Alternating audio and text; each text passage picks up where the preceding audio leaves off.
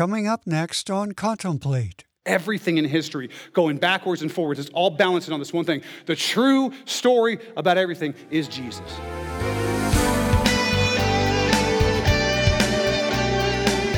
Welcome to Contemplate, a Bible teaching ministry of Pastor David Robinson and brought to you by Axe Church in Vancouver, Washington. Today we're going to learn some powerful examples of reason and faith from the Christmas story. Please turn in your Bible to Luke chapter 1, verse 26, and here's Pastor David. Now, in the sixth month, the angel Gabriel was sent by God to a city of Galilee named Nazareth, to a virgin betrothed to a man whose name was Joseph of the house of David. The virgin's name was Mary. And having come in, the angel said to her, Rejoice, highly favored one. The Lord is with you. Blessed are you among women. But when she saw him, she was troubled at his saying and considered what manner of greeting this was. What's she doing? Reasoning. What does it mean to consider? To consider something. She's reasoning, she's thinking about it right? He said something, and she's not saying, blind faith, whatever you say. She's immediately considering it, thinking about it, reasoning through it. What is my evidence? What do I see? What should I infer? Right? He's, he's coming and said, Blessed are you, highly favored. And the first thing she says, what, what manner of greeting is this? Usually, when people come in and butter me up like that, they want to sell me something. So I'm going to be careful about this angel here, right? She's thinking through it. What's going on? Okay? Reason. What does it say next? Then the angel said to her, Do not be afraid, Mary, for you have found favor with God. And behold, you will conceive in your womb and bring forth a son, and shall call his name Jesus. He will be great and will be called the Son of the Highest. And the Lord God will give him the throne of his father David, and he will reign over the house of Jacob forever, and of his kingdom there will be no end. Then Mary said to the angel, how can this be since I do not know a man? Okay. She doesn't mean she's never met anybody that's a man, okay? What is she doing? What is this moment here? She's reasoning. No blind faith. No whatever you tell me, I believe. What happens right here is that the angel tells her something that her reason says doesn't make sense because you don't have children unless you know each other, right? Right? That's what happens. She understood that. She's not a Bronze Age idiot. She knows where babies come from, that there aren't any storks doing this work, that there's a real thing that has to happen between a husband and wife, and so on, right? So she considers this. She thinks about it, and she asks, How is that going to work? Because the stuff that normally has to happen hasn't happened. So, how is it gonna work? This is her reason. This is where faith and reason interplay. Now, I don't think at all that Mary didn't have faith that this was gonna happen. I think she knew when the angel told her. I think she had faith. There was an angel telling her this. This is a woman that was chosen because she's highly favored of God. This is a woman who probably loved God in a powerful way. So she trusted God and she believed it was going to happen. What's her question though? How? What's the mechanism for this? I know, my reason tells me that this can't happen by itself, so what's the mechanism?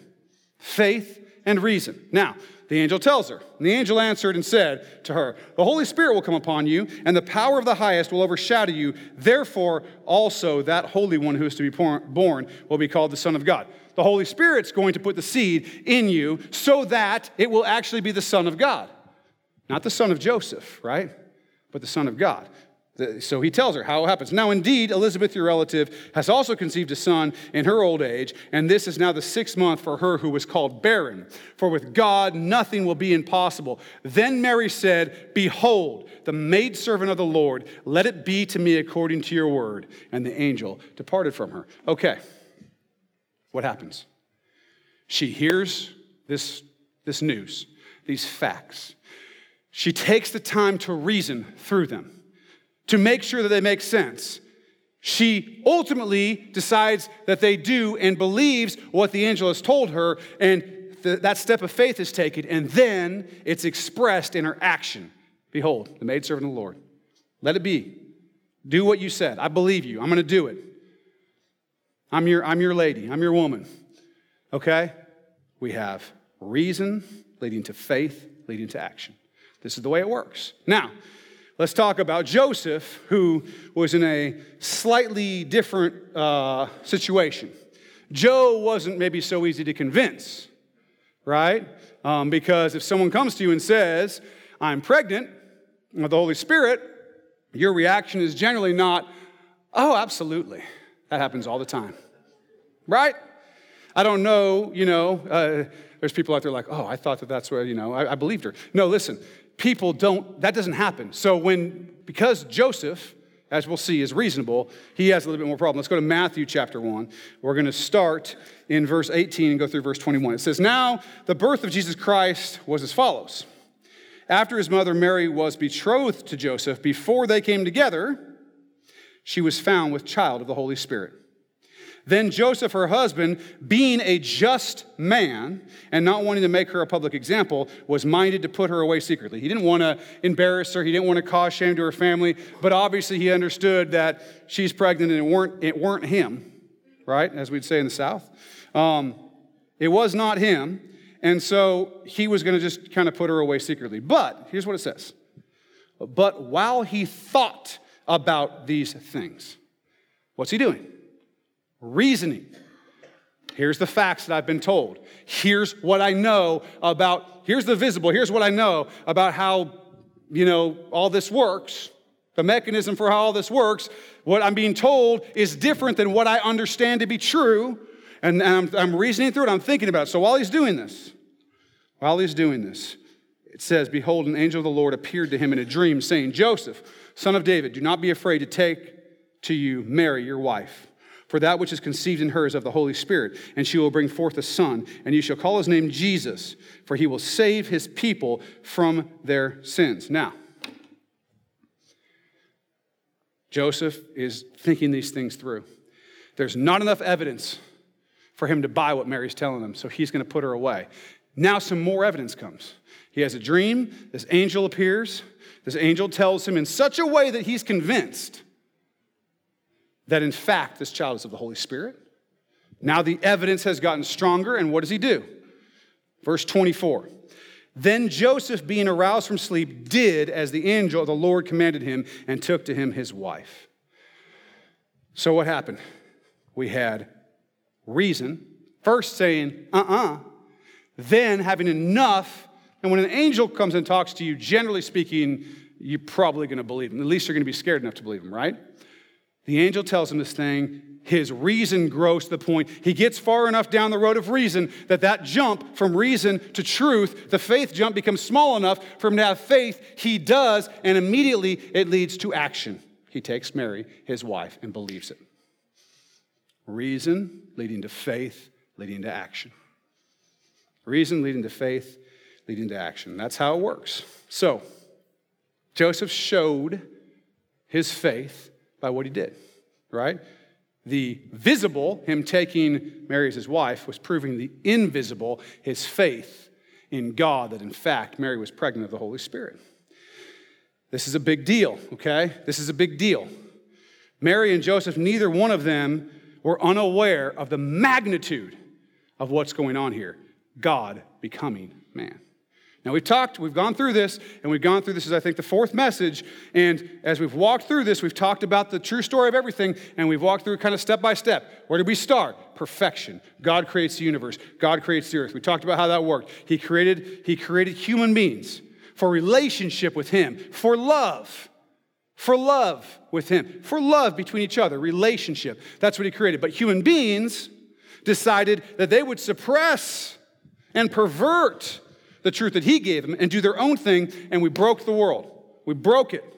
The universe was broken, and we were, we were lost. Death comes, pain, evil, disease. All of this comes because we chose to go another way, and a holy, perfect God could not be in community with broken, imperfect, sinful, vile people. But he didn't stop loving us.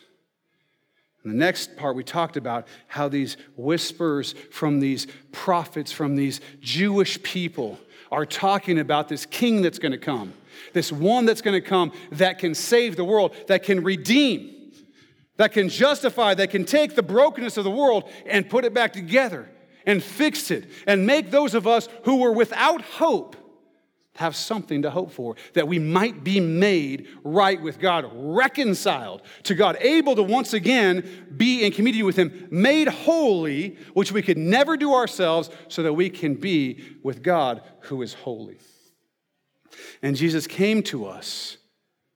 That's why we celebrate Christmas. He came to us not while we were looking for Him but while we were in the midst of suppressing truth and unrighteousness, of living in our vile and evil ways, as the dark thoughts of our minds and hearts were all over the place, as we were living then as we live now, evil, broken people, God still, in that, still loved us so much that He didn't just do some magic trick. Because of His holiness, He had to come Himself as the Holy One and live like you and me with all the pain and all the suffering and all the disease and all the things that we see, and in that, never sin and die to pay the penalty for you and me. And he proved that he was from God by rising again. Now, why did he do it? Why did he do that? Because it was the only way to save us. Don't you think if there had been another way, God would not have sent his only begotten Son to die? Isn't that kind of a last resort? Right? You don't send your child to die unless there's no other choice. And sometimes, even then, that's the love of God being shown to us. The sacrifice of death had to be made by one who didn't deserve it to pay for those of us who do deserve it. This is a big deal. This is a big deal. This is the good news. This is Christmas, right? That's why we celebrate. That's why we celebrate because not only do we have the birth of God as a human, as a man, we also have what leads to Resurrection Sunday, which we'll celebrate in several months, which is the culmination of all that God did for us in his death and his resurrection.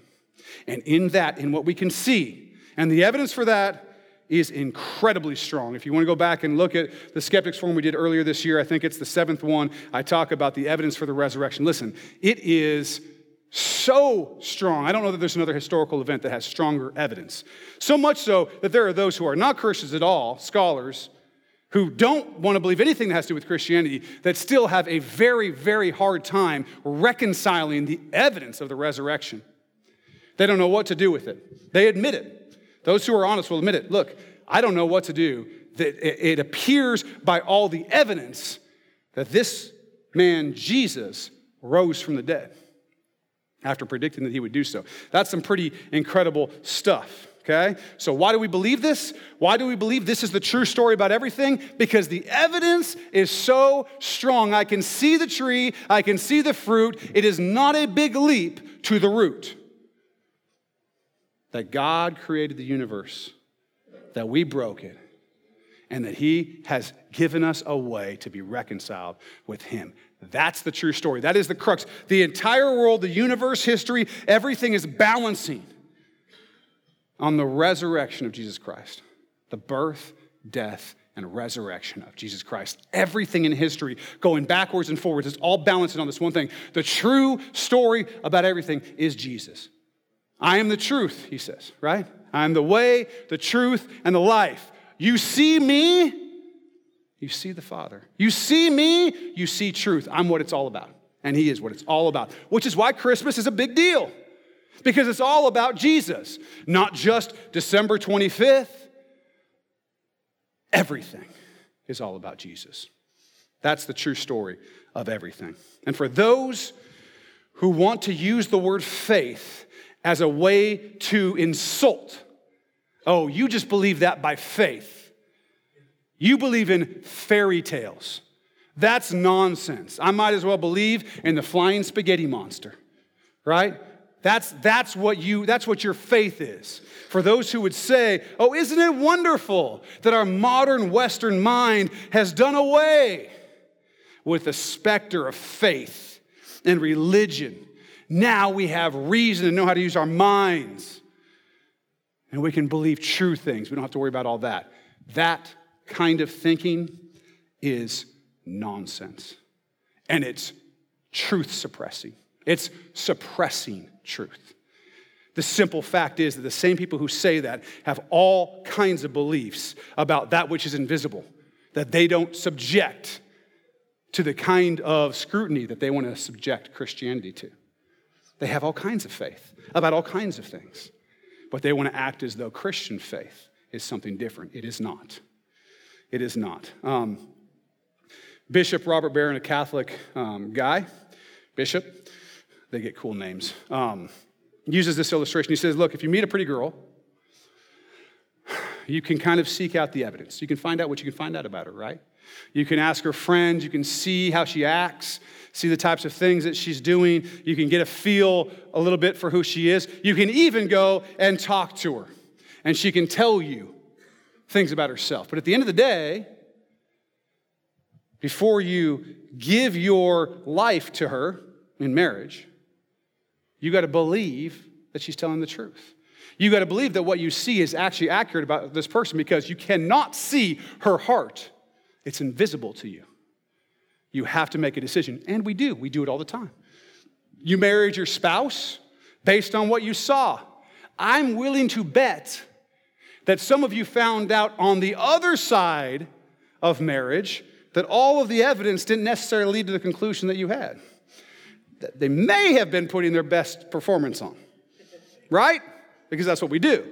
That's why it's called falling in love, because it's a trust fall. At the end of the day, you can only get so much evidence, yet you're willing to give your fidelity for life to this person, have children, raise a family, live until death do you part with this person based on some evidence. And you even know that they're probably putting their best face foot forward and face forward, ladies.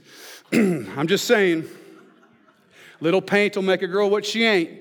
Okay? That's all right, all right, all right, all right. That's messed up. True, but messed up. Okay.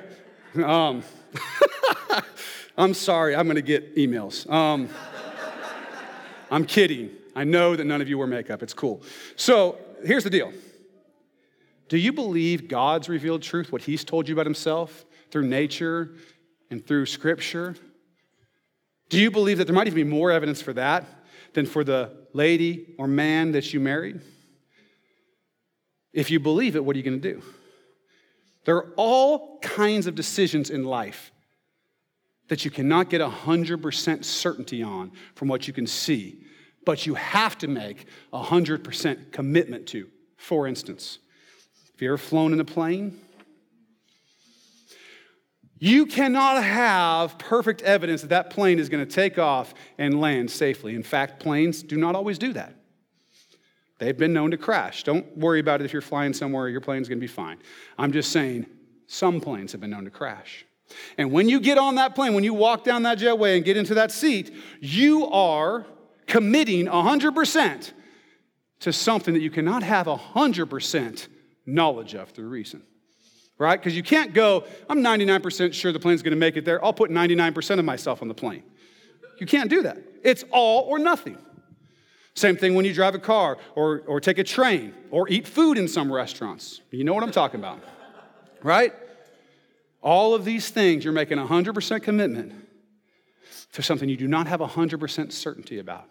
And yet, you do it every day and you risk your life and the lives of your children and your family and whatever every time you get in a car, every time you do anything. People are getting all nervous now and don't have anxiety, okay? my point is not to scare you. Obviously, it's part of being alive in the world. We do it all the time, but here's the deal.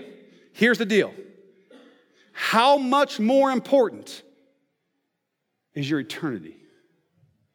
How much more important is the state of your eternal soul? Is it more important than your trip to Albuquerque? I think it is. and you're in this situation going to go 100% one way or the other. You're going to trust in Jesus or you're not. There's no 50 50. There's no I 50% trust in Jesus. That doesn't get you anywhere. It's one or it's the other. Did God send his only begotten Son into the world that you might be saved? Did his sacrifice, his death, and his resurrection provide a way for you to be reconciled to God? Is the evidence there from the tree and the fruit you can see? Is the root there? Is it real? Is it true? If so, what should you do about it? Is it true? If so, what do you do? What do I do? What is the evidence? We have the reason. Does it lead to faith, which then leads to action? If you don't know Jesus, if you're not a follower of Christ, you'll have that opportunity. Someone near you, or one of the elders, or one of the deacons, or me, find somebody and say, Look, I want to follow Christ. My reason has led me here. This step of faith, I'm going to do it. I have enough evidence to go in this direction. Listen, faith is simply reasoning the root from the fruit. And let me just tell you, the fruit's there. The fruit's there, and it's solid. We've talked about it many, many times. So, as you think about this, is it true? If so, what are you going to do? So, what are you going to do about it? If you've come to realize that Jesus is real and you want Him to be the Lord of your life, just ask. Don't wait. Right now, tell Him that you believe in Him Ask Him to forgive your sins and give you eternal life, and you know what? He will. And if you have questions or need help, call us at 360 885 9000. Or better yet, come see us this Sunday morning at Axe Church in Vancouver, Washington. All the info you need is a click away at axchurchnw.org. Thanks for listening and be sure to check out our next episode here on Contemplate.